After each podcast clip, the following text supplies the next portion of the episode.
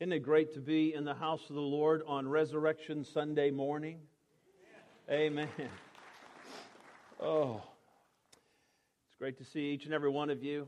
Welcome, especially if you're visiting with us. We are completing a three week series today called Resurrecting. And I want to begin by asking you this question Have you ever said something like this? I can handle it. No problem. I got it. You ever said that? I mean, these kinds of statements can occur when someone is perhaps offering to help you with something. Um, they can come when someone has expressed some reservation that you really can handle it.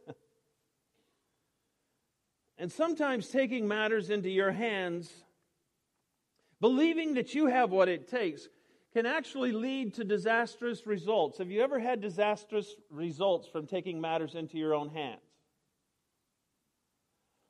It's kind of like these three guys on a plane. Hey, it's better than three guys in a bar, right? There's three guys on a plane. There's a pilot, there's a Boy Scout, and the smartest man in the world. Of course, the plane develops engine trouble and it's going down, and the problem is there's only two parachutes. The smartest man in the world grabs one. I'm sorry about this, he said. But I'm the smartest man in the world. I have a responsibility to the planet. And he jumps out of the plane. And the pilot turns to the Boy Scout and he speaks of how he has lived a long and fruitful and full life and how the Boy Scout has his whole life in front of him. And he tells the Boy Scout to go ahead and take the last parachute and live. Relax, Captain, the Boy Scout says. The world's smartest man just jumped out of the plane with my backpack.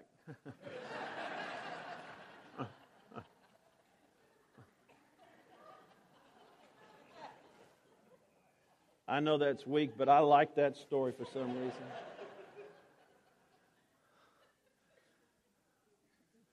So, have you ever done something that you thought was so smart that would improve your reputation only to see it all kind of fall apart?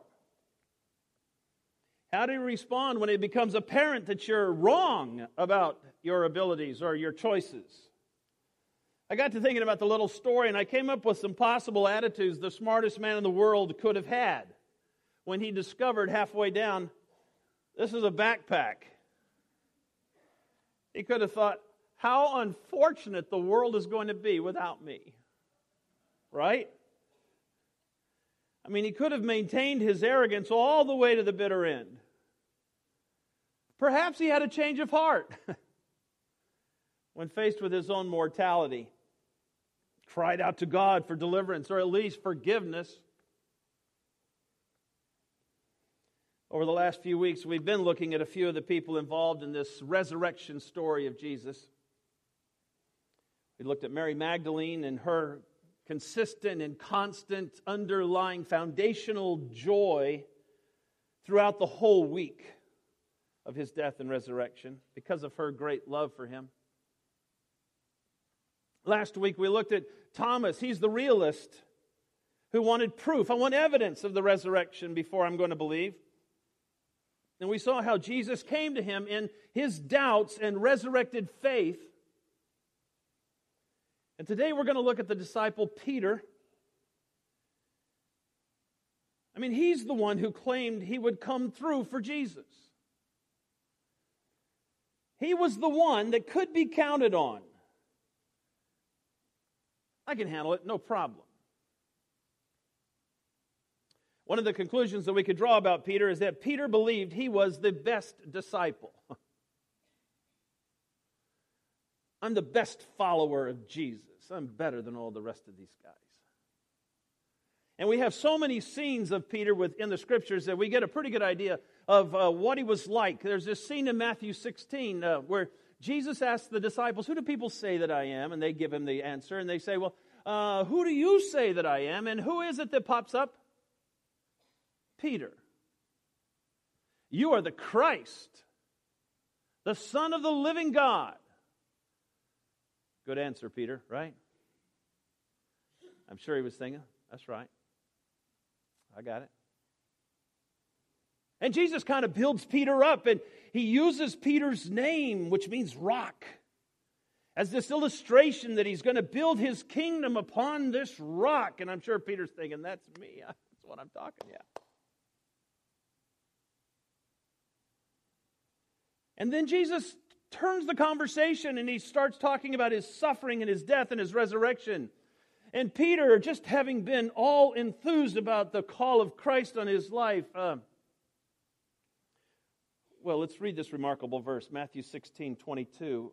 Peter took Jesus aside and began to rebuke him, saying, God forbid it, Lord, this shall never happen to you. Good old Peter, right? I mean, first off, a person has to have quite a high a level of. Uh, well, they just have to think of themselves quite a lot to be able to take Jesus aside for a little talking to. And I hope you can see how Peter is cloaking this pride inside of perceived compassion and loyalty.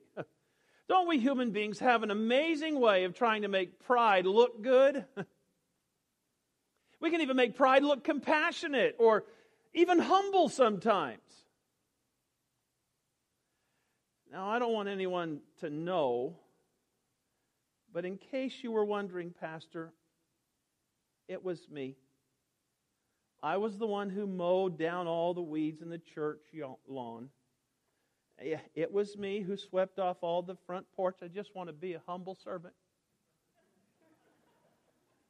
But I don't want anybody to know. you see, Jesus turns because um, he knows his destiny and he responds to Peter's rebuke like this the next verse in 1623 of Matthew. But he turned and he said to Peter, who he just built up, Get behind me, Satan. You are a, you are a stumbling block for me, to me. For you are not setting your mind on God's interests, but man's. Scripture doesn't tell us how Peter responds to this, but I could see him saying something like this What's the matter with him? I mean, pride is an ugly thing, isn't it? I was just trying to protect him. What do you get all upset about? See, Jesus had this spiritual way of thinking, and he had this destination in mind, this cross in front of him. And Peter was thinking on worldly terms. I'm not going to let that happen. There was a disconnect. And I would contend that pride blinds us to the reality, the spiritual reality around us. Because pride, everything gets filtered through it. And it fights every attempt to expose it. The great Proverbs uh, 16 18 says, Pride goes before destruction, and a haughty or arrogant, know it all spirit before stumbling and tripping up. I think we can make this point. Peter believed in himself. And it's vividly revealed in his boast on the night of the before the crucifixion. Jesus tells his disciples that they're all going to fall away, they're all going to desert him, they're all going to turn tail and run. Peter, still believing in his own efforts to be able to be the best disciple, makes the claim. I want you to hear the competitiveness in this statement. Even though all of these fall away, I will not. I, Peter, am willing to die for you. Another less subtle way is Jesus, I'm better than they are. Pride. Jesus tells Peter that I don't think so, Peter. You're going to deny me three times. And to which I'm sure Peter thought, Jesus, not going to happen. Jesus is arrested later that night. Peter's there. And here's his defining moment, I think he feels. And so he must take a stand for Jesus, so he pulls out his sword and he attacks one of the guards and he cuts off the ear. Again, Jesus turns to him after replacing the ear and he says, Put the sword back in the sheath. Jesus knows his destiny, the cross, and one of his own, Peter, is doing everything possible to prevent it from happening. And I think we could safely say this Peter believed he had a better plan.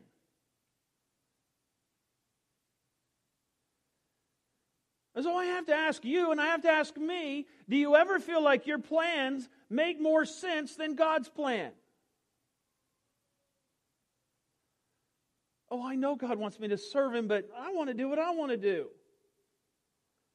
And when I hear that kind of thing, I always want to ask, well, how's it working out for you, right? I mean, our culture has taken the path of this kind of, I want to do what I want to do, this self fulfillment, make myself happy. And now we have all of these kinds of societal epidemics. We have a drug, drug epidemic. We have counseling centers overrun with clients. We have broken marriages. We have all time highs of anxiety disorders, depression. I want to do what I want to do, we've said. And the lie being told people every day is that uh, we can all decide for ourselves what makes us happy and fulfilled, and it's a lie. We weren't created that way.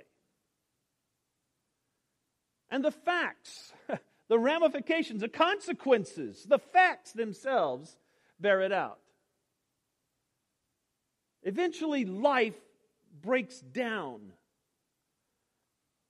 when we think we have a better plan. And that's what happened to Peter. We read about his denial over in Luke 22 54.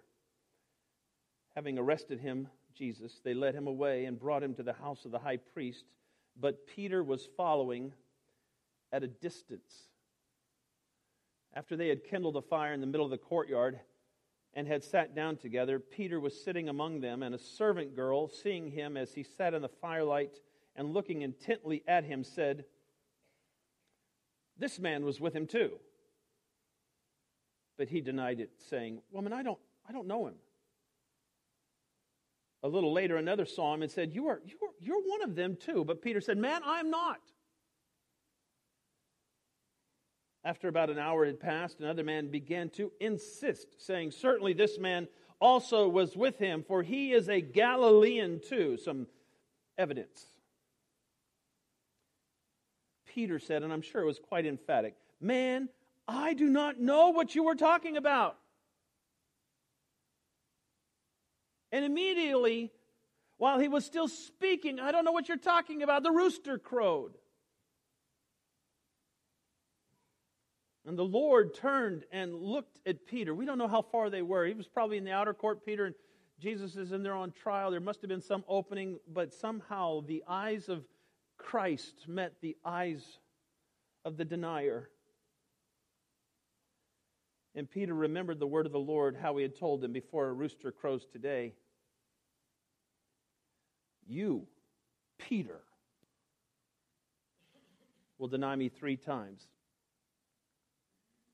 And it says, and he went out and wept bitterly. Peter breaks. There's no doubt that Peter loved Jesus. He was just going about it all wrong. He, he, was, he was trying to love Jesus in the way that made the most sense to him, and that was obedience and trying hard and I, I want to be the best disciple possible. I've chosen to come after you and join your entourage here, Jesus. I will be the best. I, I will try my hardest. And all of that just revealed this, this deep sense of pride, self protection, self elevation. Ever faced this kind of failure? A failure that relieves reveals some ugliness inside. I wish I could stand before you here today and say, Yes, I have experienced this one time. and I got everything straightened out. But the reality is that every time I try to do things on my own, every time I try to minister on my own, every time I try to love on my own, every time I try to parent or be a good husband on my own, the, the, the, pride rises and exposes itself. The text says that when the rooster crowed, Jesus turned and looked at him, and at the pinnacle of his worst moment, I think Peter is seeing the loving eyes of Christ looking into his soul. It's not a condemning look, it's not a I told you so look. It is a Peter, I understand. Going to be okay. And then it gets worse, folks. Jesus is sentenced to death by crucifixion. A crown of thorns is dug into his head. And he's stripped and he's beaten. He's, he's, he's mocked and he's jeered by a hateful, vicious crowd. And he's forced to carry his cross to a hill called Golgotha just outside of Jerusalem. But he's so weak from the beatings that he buckles under the weight of the cross, and a man's pulled out of the crowd. Here, you carry his cross.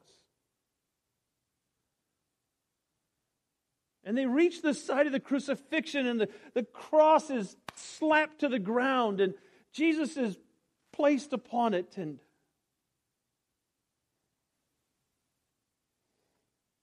they drive the nails through his hands, his feet. And they hoist up the cross with a boom. And Drop it into the hole. His beaten and bloody body suffering and pain. And in Luke 23 47, we, or 49, we read this. And all his acquaintances I assume that includes Peter. And the women who accompanied him, accompanied him from Galilee were standing at a distance, seeing these things. And Peter, no doubt, saw all of what was happening to his friend, Jesus, his Lord, his Master. And it doesn't say it in Scripture, but I want to believe that Jesus on, on the cross picked him out of the crowd. Yeah, he's back there in the back. And he's weeping and he's remorseful and he's sad and he's, he's, he's a broken bundle. And I want to believe that their eyes met again. And Peter realizes perhaps for the first time what this is all about. He, Jesus, is dying for me. my failure and my sinfulness and my pridefulness and it's dying there with him and a, there had to be an overwhelming sense of i don't deserve what he's going through for me but now i understand how he talked about grace and he talked about the resurrection and he talked about life Romans 5 8. But God demonstrates his own love toward us in that while we were unworthy, sinners, Christ died for us. A few hours later, Jesus dies. Matthew gives us a great description. It says the ground begins to shake. we sang about it the tombs opened and the dead saints came to life and the curtain in the temple that had separated the common man from the presence of God was ripped in two. Darkness covered the land in the middle of the day, and one of the Roman guards who was standing there beside the cross, he saw all of this. He became very frightened. Perhaps he's thinking, What have we done here? He became very frightened and he said, Truly, this was the Son of God. And they placed the body of Jesus in the tomb, and the disciples huddled together in a locked room. They still feared the Jews were coming for them. And I wonder what was going through Peter's mind as he deals with his shame and how this has all turned out. And then to top it all off, there's this Sunday morning event, and Mary Magdalene comes running into the room announcing that someone has now taken his body. Not only have they killed him, they tried him, they killed him, now they've taken and stolen his body. And Peter and John jump to their feet and race to the tomb. John, probably younger, probably a lot more fit, gets there first. and screeches to a stop at the, at the entrance to the tomb. Not Peter, he arrives sometime later. and pushes on past into the very heart of the tomb. Sure enough, he's gone. And then scripture just says, and then they went home. How could this get any worse?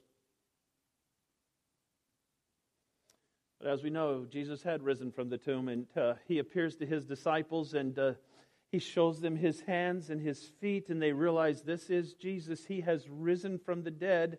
And you know what is amazing about that first encounter with Jesus and his disciples after the resurrection? You know what's so amazing to me? Is we have Peter saying absolutely nothing. Isn't that amazing? it doesn't seem like that's Peter. It just wasn't like him to remain silent, but he must have been wondering how Jesus would treat him after what I've done. He must have wondered if he would be, maybe I'm going to be expelled from the group or be on probation, probably for sure. I'm sure he's going to chastise me in some way. I know I deserve it. I don't know about you, but there have been times in my life, I remember years of my walk with Jesus where I almost felt ashamed to pray because of my personal failures I was continually bringing to Him. And uh, I don't know, maybe you have done this. Have you ever made a lame commitment to God that uh, I'm going to do better? And you kind of knew that I have a history of failure, and so my the prediction for my future is more failure, but I'm going to make the commitment. I'm going to try harder. And then I learned something. I learned something about this thing called grace. I, rem- I learned that Jesus was never counting on me to be the good Christian that I thought I ought to be, like Peter. I realized that I'm no more capable of pulling this off than Peter was. That it was going to be His grace that was going to be my sufficiency. His life in me would do the work of the kingdom. His life in me would be able to love others his life in me would grant me the power over temptation. His life would be my complete provision. He wasn't depending on me. I was depending on him. Isn't it funny how we get that turned around sometimes? And I want you to know that's when life became like I always hoped someday it could be. Free, powerful, joyous, restored, fruitful. Just one more scene.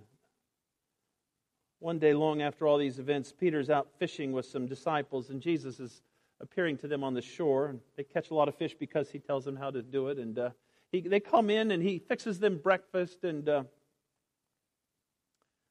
the time has come to have a talk with Peter. Nothing's really been said about the denial. It's kind of the elephant in the room nobody's talking about, right? I wonder when Jesus is going to have his conversation with Peter. John 21 15. So when they had finished breakfast, Jesus said to Simon Peter, Simon, son of John, do you love me more than these? We don't know what more than these is. It could be the other guys there, it could be the livelihood of fishing? I kind of think it's all of the above. Do you love me more than anything? Peter responds, Yes, Lord, you know that I love you. And he said to him, Well, tend my lambs. That's shepherding. You, denier, failure, you shepherd. He said to him again a second time, Simon, son of John, do you love me? And he said to him, Yes, Lord, you know that I love you. And he said to him, Shepherd my sheep. And Jesus says to Peter the third time, Simon, son of John, do you love me? And Peter's grieved because he said to him the third time, Do you love me? And he said to him, Lord, you know all things. You know that I love you. And Jesus said to him, Tend or feed my sheep. You, Peter. Three denials, three restorations, three callings. Jesus had not given up on Peter. The original call to come and follow me and be my disciple is still valid. Simply put, Jesus doesn't give up on people. Aren't you glad today? Jesus doesn't give up on people. And you may be here today and feel that somehow somehow you've disqualified yourself.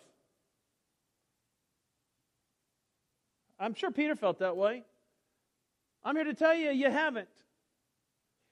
Because no one has ever met the standard for God's approval. We're all like Peter. And Jesus is saying to you today that I still love you. The, the, the, original call in your life is still valid. I still believe in you. I still have a future for you. Trust me. Jesus says, I stand at your door and I knock, and if anyone, drug addict or prostitute, failure, denier, if anyone hears my voice, opens the door, I, Jesus, doesn't matter who you are, I will come in. I will dine with you. I like that picture. And he with me. And maybe you're a Christian that feels like a failure today. Perhaps you don't really like going to church. Uh, you just feel kind of spiritually inadequate. And uh, but hey, it's Easter, and you'd really feel totally like a loser if you weren't here today, right?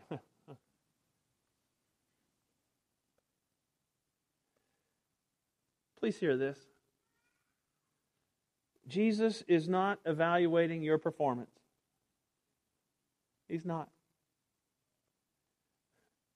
He is not keeping track of how many hours you can go without sinning. He doesn't have some spiritual spreadsheet where he's keeping detailed information about your sinful activity. Now, you might, but Jesus doesn't. He, he wants you to know that you're free from scorekeeping, free. When you come to Him, you are forever forgiven. I know it doesn't sound right, but that's grace, and grace doesn't sound right, but it's true. His, his grace, this gift just given to us, undeserving, unworthy, this grace makes us completely innocent of all charges. This grace is a full, complete unconditional pardon. And so we walk out of the cell of self imposed bondage. It makes no sense to stay in prison when the door is wide open and no guards are posted. Why would we stay there? Leave. You're free. I want you to bow your heads with me, and I want to ask you a few questions.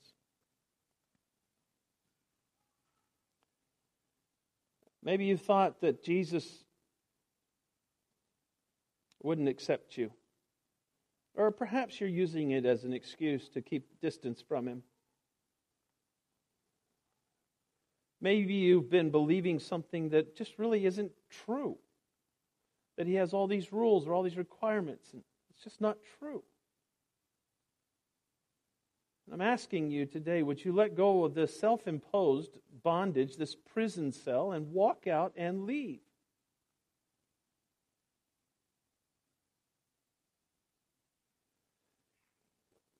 Or maybe you want your way, and maybe you're trying to mix God and, and your own desire for self together And if you're really honest, you see a lot of yourself in Peter. Protecting reputation, putting on a good face, making pride look humble almost, but inside so lost and so lonely and so hurt. For Peter, it was a denial, the fulfillment of this prophecy for him to break. And I ask, what is it going to take for you to break? Is your pride that strong that you're willing to forfeit what God wants to do in you, what He has for you? So the offer is to come to Jesus today. He died to take your sin on. He, he did it so that you would be forever forgiven. He rose from the dead and is alive, confirming that He alone is God, that He alone offers this forgiveness from sin, that He alone provides new resurrected life for you? Will you come to Jesus?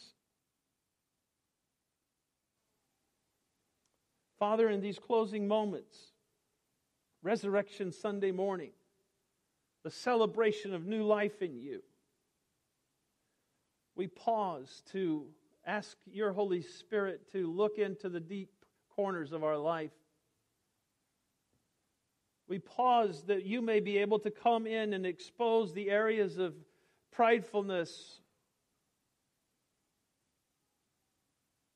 selfishness. Father, sometimes we need a little help because we have become so adept at being able to make it look respectable. And Father, we just want we want the fullness of your Spirit at work in our lives. We don't want to miss the destiny that you've called us to. And for the person that may be here and is saying, you know, I want to come into the family of God and I want to know new life in Jesus today. I pray that in this moment that they would come to you and say, Lord, I'm offering my life today. I'm coming to you and saying, please would you forgive my sin? And we know that you will. Would you uh, allow me to take advantage of your offer of grace because of the cross and that your sacrifice is my sacrifice? You paid for my sin. I, I accept your offer of grace today and I want to know new life in you. Forgive my sin once and for all plant your Holy Spirit, the very life of God in me. And Father, for the Christian that may be struggling with that old issue of pride today, Father, oh, I pray for a breaking before you once and fresh and new and say, I surrender all. I surrender. I surrender. Praise be the King of Kings. We thank you for your work here among us today, Father. In the name of Christ we pray. Amen. Let's stand together and worship the Lord.